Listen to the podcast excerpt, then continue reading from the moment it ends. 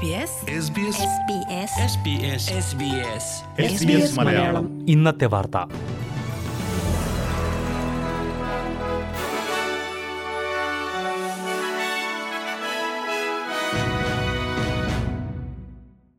നമസ്കാരം S B S Malayalam ഇന്നത്തെ വാർത്തയിലേക്ക് സ്വാഗതം ഇന്ന് രണ്ടായിരത്തി ഇരുപത്തി മൂന്ന് ഒക്ടോബർ ഇരുപത്തിനാല് ചൊവ്വ വാർത്തകൾ വായിക്കുന്നത് ദിജു ശിവദാസ് ഓസ്ട്രേലിയയിൽ അഞ്ചു ബില്യൺ ഡോളറിന്റെ നിക്ഷേപം നടത്തുമെന്ന് സോഫ്റ്റ്വെയർ ഭ്യൂന്മാരായ മൈക്രോസോഫ്റ്റ് പ്രഖ്യാപിച്ചു ക്ലൗഡ് ടെക്നോളജി ആർട്ടിഫിഷ്യൽ ഇന്റലിജൻസ് എന്നീ മേഖലകളിലാകും ഓസ്ട്രേലിയയിൽ നിക്ഷേപം നടത്തുക അമേരിക്കൻ സന്ദർശനം നടത്തുന്ന പ്രധാനമന്ത്രി Anthony Albanese Microsoft president Brad സ്മിത്തുമായി നടത്തിയ കൂടിക്കാഴ്ചയിലാണ് ഈ പ്രഖ്യാപനം മൈക്രോസോഫ്റ്റിന്റെ നാൽപ്പത് വർഷത്തെ ചരിത്രത്തിനിടയിൽ ഓസ്ട്രേലിയയിൽ നടത്തുന്ന ഏറ്റവും വലിയ നിക്ഷേപമാണ് ഇത് ഓസ്ട്രേലിയയിൽ സൈബർ സുരക്ഷ ഉറപ്പുവരുത്തുന്ന സിഗ്നൽസ് ഡയറക്ടറേറ്റുമായി ചേർന്ന് പുതിയൊരു സൈബർ ഷീൽഡ് തയ്യാറാക്കാനും പദ്ധതിയുണ്ട് തെക്കൻ ക്വീൻസ്ലാൻഡിന്റെ വിവിധ ഭാഗങ്ങളിൽ കാട്ടുതീ അതിവേഗം പടരുന്നു ടാര കോഗൻ തുടങ്ങിയ മേഖലകളിൽ നിന്ന് ജനങ്ങൾക്ക് അടിയന്തരമായി ഒഴിഞ്ഞു പോകാൻ നിർദ്ദേശം നൽകി ഈ മേഖലകളിൽ നിരവധി കെട്ടിടങ്ങൾ ഇതിനകം തന്നെ കത്തിനശിച്ചിട്ടുണ്ട് നാൽപ്പതിലേറെ അഗ്നിശമന സേനാംഗങ്ങൾ തീ അണയ്ക്കാനായി ശ്രമം തുടരുകയാണ് ട്യൂവുംബയുടെ പശ്ചിമഭാഗത്തായി പടരുന്ന തീ ഇതുവരെയും നിയന്ത്രിക്കാൻ കഴിഞ്ഞിട്ടില്ലെന്ന് അഗ്നിശമന വിഭാഗം അറിയിച്ചു സംസ്ഥാനത്തിന്റെ വിവിധ ഭാഗങ്ങളിലായി അൻപതിലേറെ മേഖലകളിലാണ് ഇപ്പോൾ കാട്ടുതീ പടരുന്നത് രാഷ്ട്രീയ പാർട്ടികൾ നൽകുന്ന പരസ്യങ്ങളിലൂടെ വ്യാജ പ്രചാരണം നടത്തുന്നത് തടയാൻ നിയമം പരിഗണിക്കുന്നുണ്ടെന്ന് ഫെഡറൽ സർക്കാർ വ്യക്തമാക്കി സെനറ്റ് എസ്റ്റിമേറ്റ്സ് കമ്മിറ്റിയെയാണ് ഫെഡറൽ മന്ത്രി ഡോൺ ഫാരൽ ഇക്കാര്യം അറിയിച്ചത്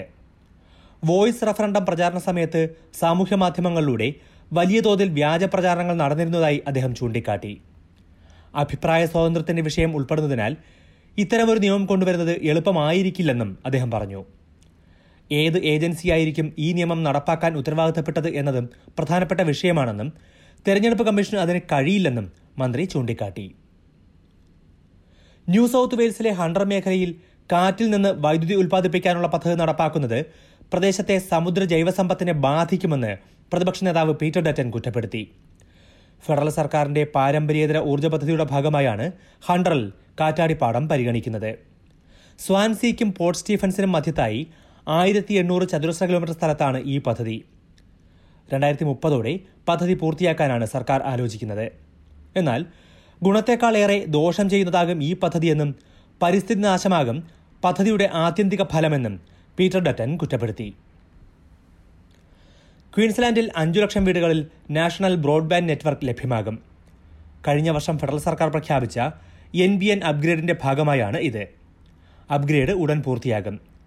രാജ്യത്താകെ പതിനഞ്ച് ലക്ഷം വീടുകളിലും കെട്ടിടങ്ങളിലും എൻ ബി എൻ മുഖേന അതിവേഗ ഇന്റർനെറ്റ് ലഭ്യമാക്കുമെന്നാണ് ഫെഡറൽ സർക്കാർ പ്രഖ്യാപിച്ചിരിക്കുന്നത് അതിൽ ആറര ലക്ഷത്തിലേറെയും ഉൾനാടൻ മേഖലകളിലാകും ക്വീൻസ്ലാൻഡിലെ അറുപത്തിയെട്ട് ശതമാനം ഫിക്സഡ് ലൈൻ കണക്ഷനുകളും എൻ ബി എന്നിലേക്ക് മാറുമെന്നും ഫെഡറൽ കമ്മ്യൂണിക്കേഷൻസ് വകുപ്പ് അറിയിച്ചു എസ് ബി എസ് മലയാളം ഇന്നത്തെ വാർത്ത ഇവിടെ പൂർണ്ണമാകുന്നു അടുത്ത വാർത്താ ബുള്ളറ്റിൻ നാളെ വൈകിട്ട് അഞ്ചു മണിക്ക് കേൾക്കാം ഇന്നത്തെ വാർത്ത വായിച്ചത് ദിജു ശിവദാസ് SBS SBS മലയാളം ഇന്നത്തെ വാർത്ത